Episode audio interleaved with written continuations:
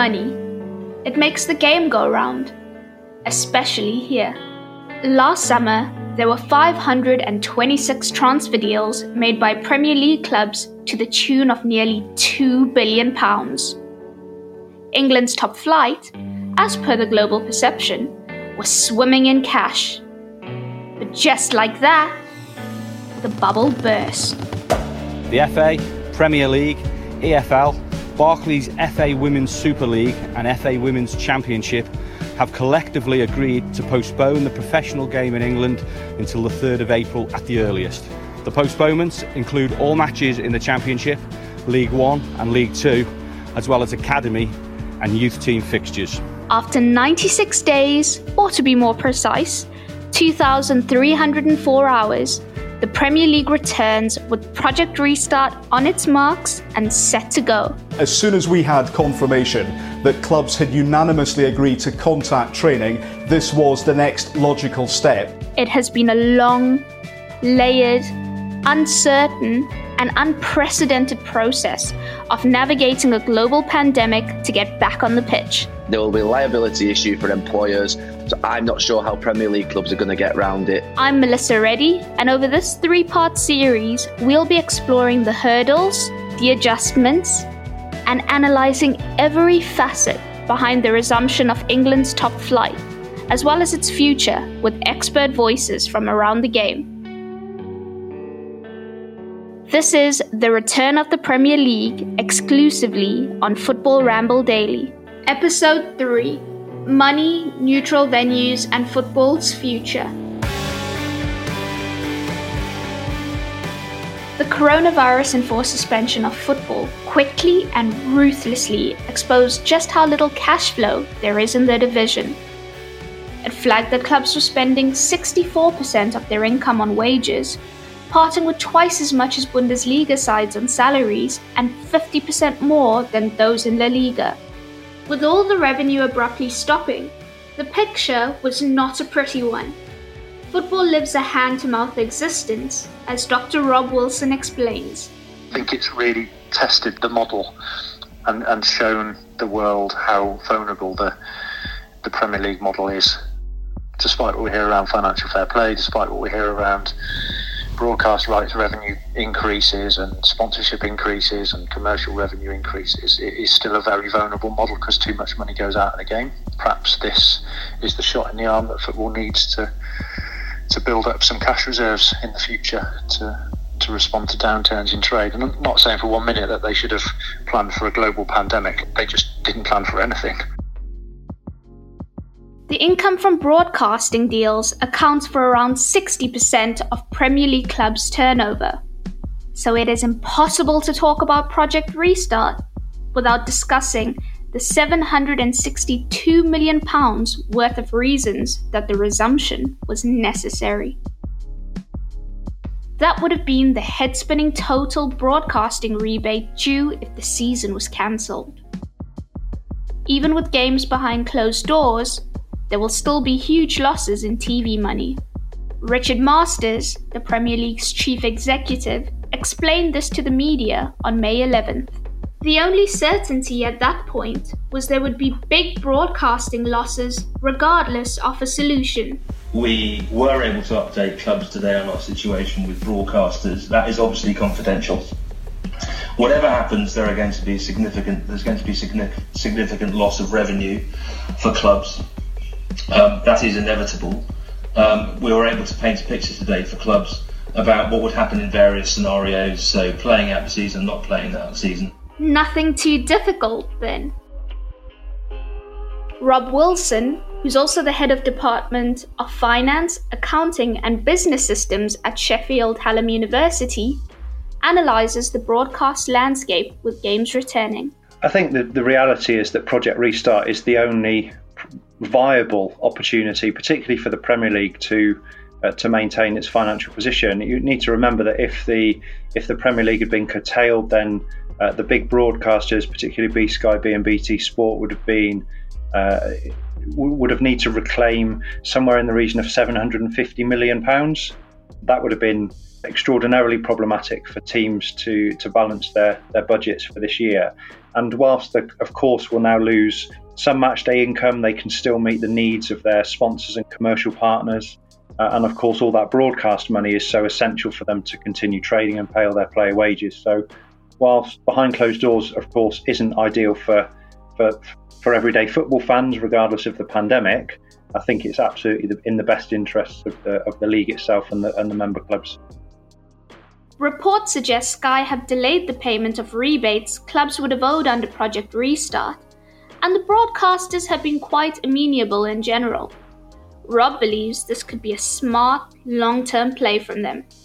There are a number of things at play here, aren't there? So not, not least the fact that BSkyB uh, and BT Sport will be very, very keenly looking at the next iteration of the TV broadcast rights. So I think, you know, politically, um, it's smart for, for both sides, for the Premier League and for BSkyB, uh, BT Sport, to work together on a solution here removing the rebate for, for the time being will certainly help with club cash flow. And I think, you know, let's face it, will probably give them a little bit of leverage as a broadcaster in the next few years to try and renegotiate and renew those those broadcast rights packages. And what we need to remember in, in the grand scheme of things there a number of other broadcasters are quite interested in Premier League rights. Of course, Amazon have come into uh, into that uh, setup this year. They'll be looking very keenly at what's going on right now to try and gain some additional TV rights in the future. So I think this move by Sky actually strengthens their hand somewhat when they come up for renegotiation in the future.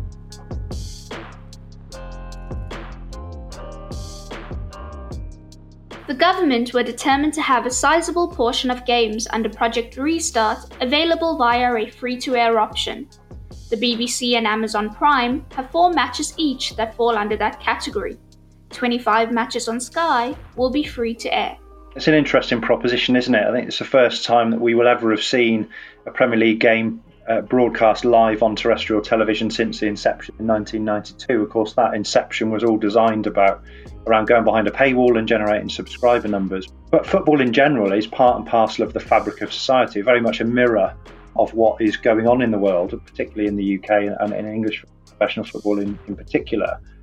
The, the, move on to the BBC is, is a really good one. Uh, I think it will heap some pressure on the government uh, more long term uh, to try and move some some more football uh, onto free to air because obviously you will see consumption rates increase.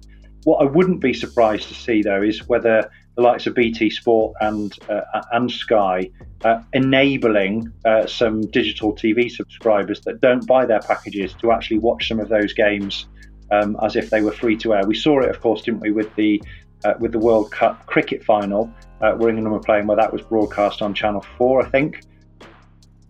That, of course, increases the visibility of the of the product and actually entices more people to ultimately then go and buy the Sky TV subscription. And I think know, if I'm right in saying uh, that Amazon are allowing uh, the games that they've got uh, to be available uh, through their uh, Amazon Prime service uh, for anybody to tune in as long as they've got an Amazon account. So I think what we'll see is is more free to air than we're perhaps expecting, and I think that's a really really important move for the for the brand of football in general, and to make sure that that Premier League football continues to be uh, showcased as, as, you know almost the pinnacle of, of what we consume in terms of sporting contests on television. So that's the finances sorted. In theory. Something else that still needed to be worked out was the disagreements around neutral venues. We'll get into that after the break.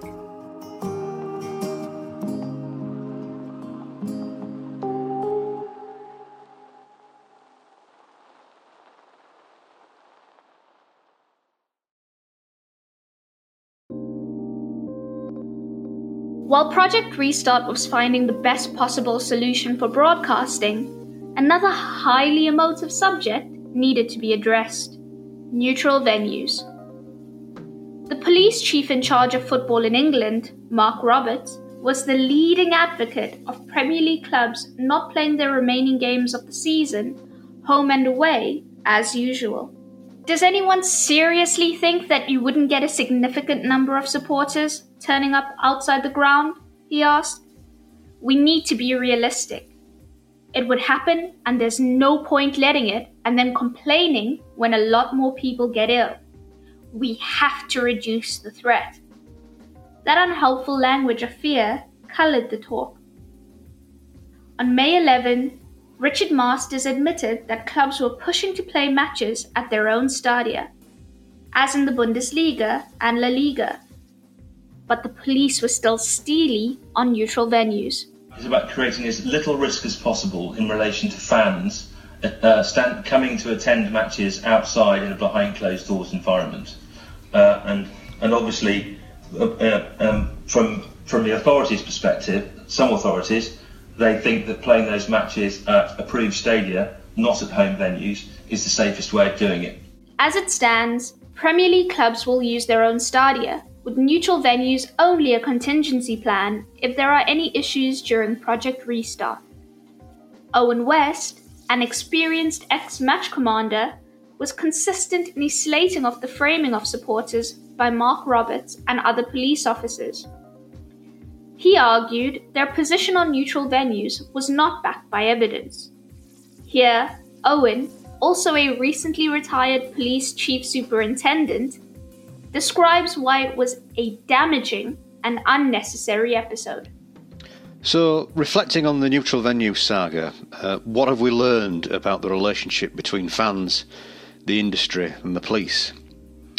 Well, firstly, what a missed opportunity. Resuming football in the midst of an unprecedented pandemic represented an opportunity to involve and engage fans in a discussion about how best to get our national game back and the role that fans would have played in those plans because, of course, fans have day jobs. They work in the NHS, they work in the care services, they work in the hygiene sector, they represent all manner of expertise that could have been called on to be part of the resumption, but instead, I'm afraid to say that fans were ignored.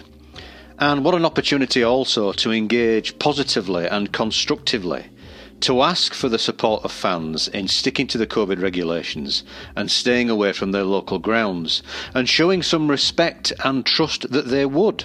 But instead, we had the same tired old narrative rolled out fans as a public order threat, a picture painted of fans gathering en masse outside grounds, even a picture painted that fans might gather outside of training grounds.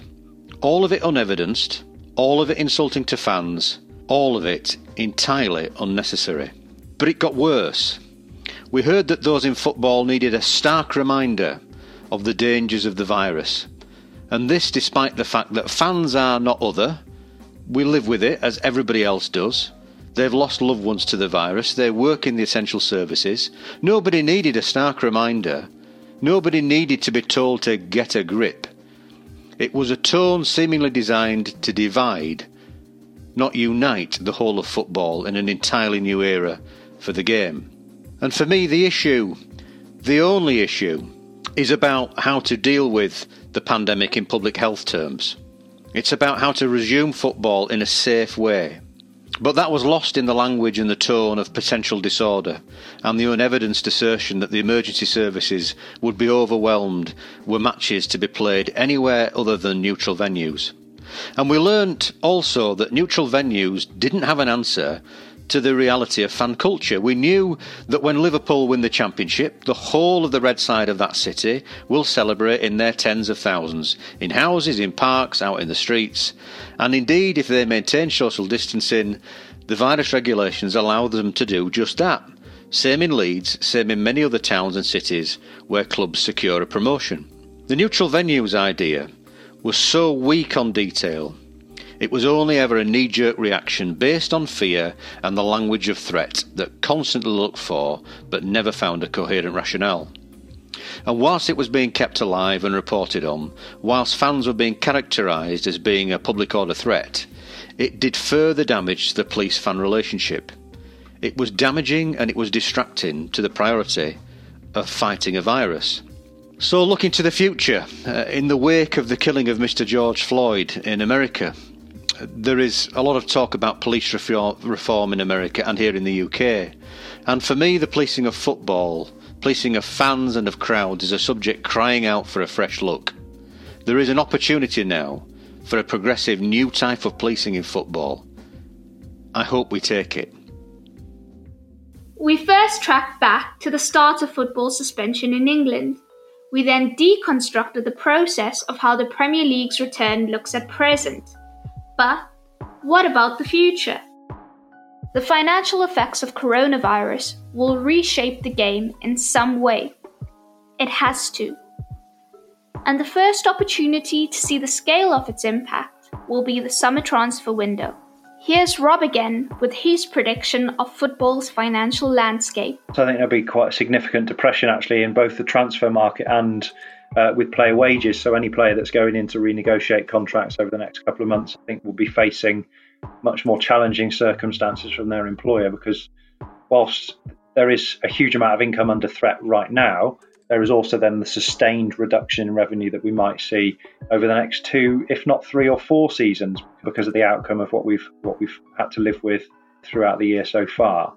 And I think there's two two points I'd probably like to make on the the whole idea of transfer business. Firstly, of course, there is less revenue in the system potentially, and and indeed when clubs go in to renegotiate sponsorship packages and commercial endorsements, you would imagine that the companies that they're now fishing for those uh, endorsements to come from are also facing similar issues. So, so I would expect to see a slight reduction uh, in both the value of sponsorship and commercial activity, and also the number of companies that are prepared to to engage in that sort of activity because they themselves don't have uh, sufficient resources to do it. That will push down uh, the revenue profile of the clubs involved, and therefore naturally have an impact on what they're able to pay for uh, for some of those transfer fees. The other side of that particular coin, if you pardon the pun, though, is also the impact that it has on society more generally. So, football is often looked at as this relatively vulgar um, sport that it has, you know, millions, if not billions, of pounds worth of revenue. That certain uh, small stakeholders, and I'm talking about players and agents here, uh, suck all of that money out of the system, and, and, they're vilified for doing so. Which is why I think we saw Matt Hancock take some relatively cheap shots at footballers early on in the pandemic about paying their way, um, and football clubs furloughing staff. So I think the the cultural and political damage that a club would do to its own brand through paying uh, ex- exceptional transfer fees, you know, 80, 90, 100 million pounds, uh, as an example, would be looked upon so poorly that actually that could damage their brand uh, more long term. And whilst the fans of that particular club might be excited for seeing that transition, uh, that transfer happen, I think the bigger impact that it would have in the marketplace on uh, further transfer deals that it might do, or uh, or further sponsorship and, uh, and commercial endorsements or, or, looking at those sponsors that might want to sponsor that particular football club would be diminished. So there's a very bal- there's a very fine balancing act I think to make for clubs to do their transfer business, but at a level that's acceptable, both within the constraints of their financial position, but also the political impact that that might have to them as brand. There has been the hope that coronavirus will force football into a cultural reset that the game will become more sustainable and collaborative, that the Premier League will create a greater flow of money to funnel down the pyramid, and will be better protected from future suspensions. ESPN's Mark Ogden feels it is the perfect chance for these changes.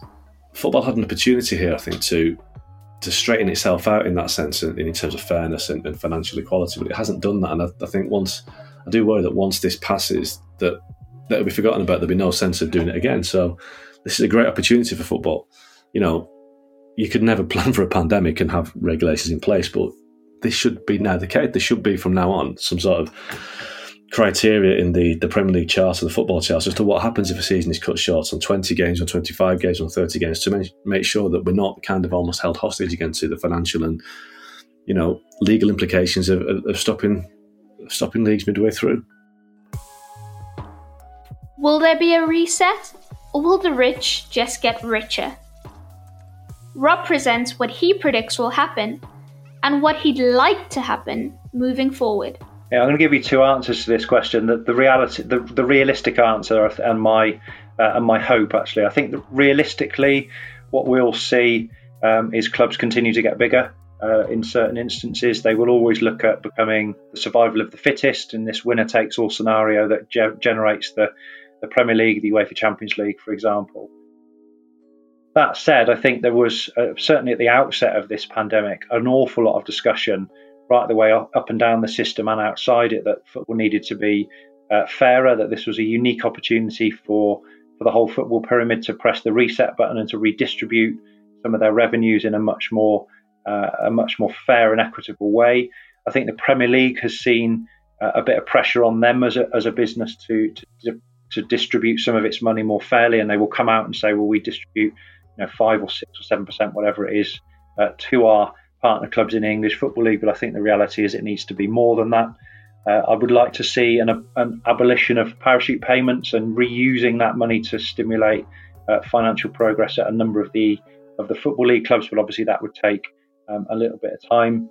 Uh, and you know, morally and ethically, I think football can look after itself in a much more effective way, and it can look at things like uh, collective bargaining around things like sponsorship and commercial endorsements, more fairness in the distribution of those uh, those monies. In fact, more fairness of the distribution of broadcasting money, so some of the smaller teams get um, get some of those um, those smaller teams get some of that revenue. Um, but I'll come back to it. I think the reality is that once this is all blown over, uh, the football big boys will continue to try and dominate, and, and, they will try and soak up more, more and more of that cash, as we've seen uh, over the last um, over the last five, six, seven years, where they've been been trying to monopolise the competition. It feels surreal to be readying for Premier League games, to be excited about it, to know that it will be so different while appreciating that it quite simply has to be. Matches behind closed doors are better than no matches at all. Football, as we'll have it, will be better than football with a mass loss of jobs and clubs. The process to resuming the season, as we've showcased throughout this series, has been a taxing one during an unprecedented crisis. From players being vilified by the government to hesitations around returning to training and wondering if the season could ever be played out, we have our fixture list and the countdown is on. It's imperfect and not everyone will be wholly on board with the solution, but it is the least worst one. It's historic to be covering football during the pandemic and while it will be unusual, I'm enthusiastic about being back in a press box, social distancing and all. I'm ready for my temperature check and to tap away about match scenarios. From tomorrow, you'll be able to hear daily episodes of the Football Ramble to celebrate the Premier League's return. We'll be keeping you up to date with all the latest news from England's top flight and around Europe with shows featuring a revolving selection of hosts from your favorite Football Ramble daily shows every Monday to Friday. Well, the best word I can say, but uh, will describe this was boom.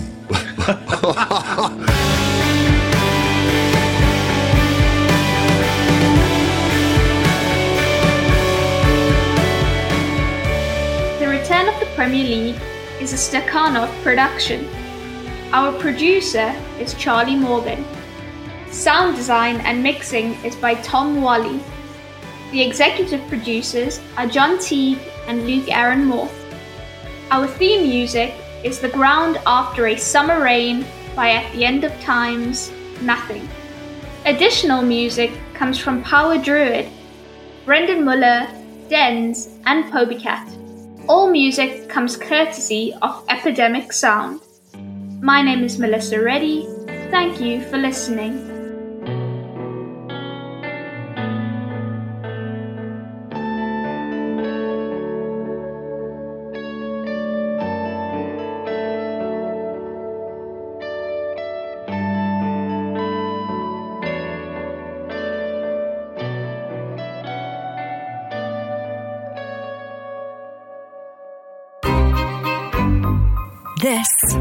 Was a Stakhanov production.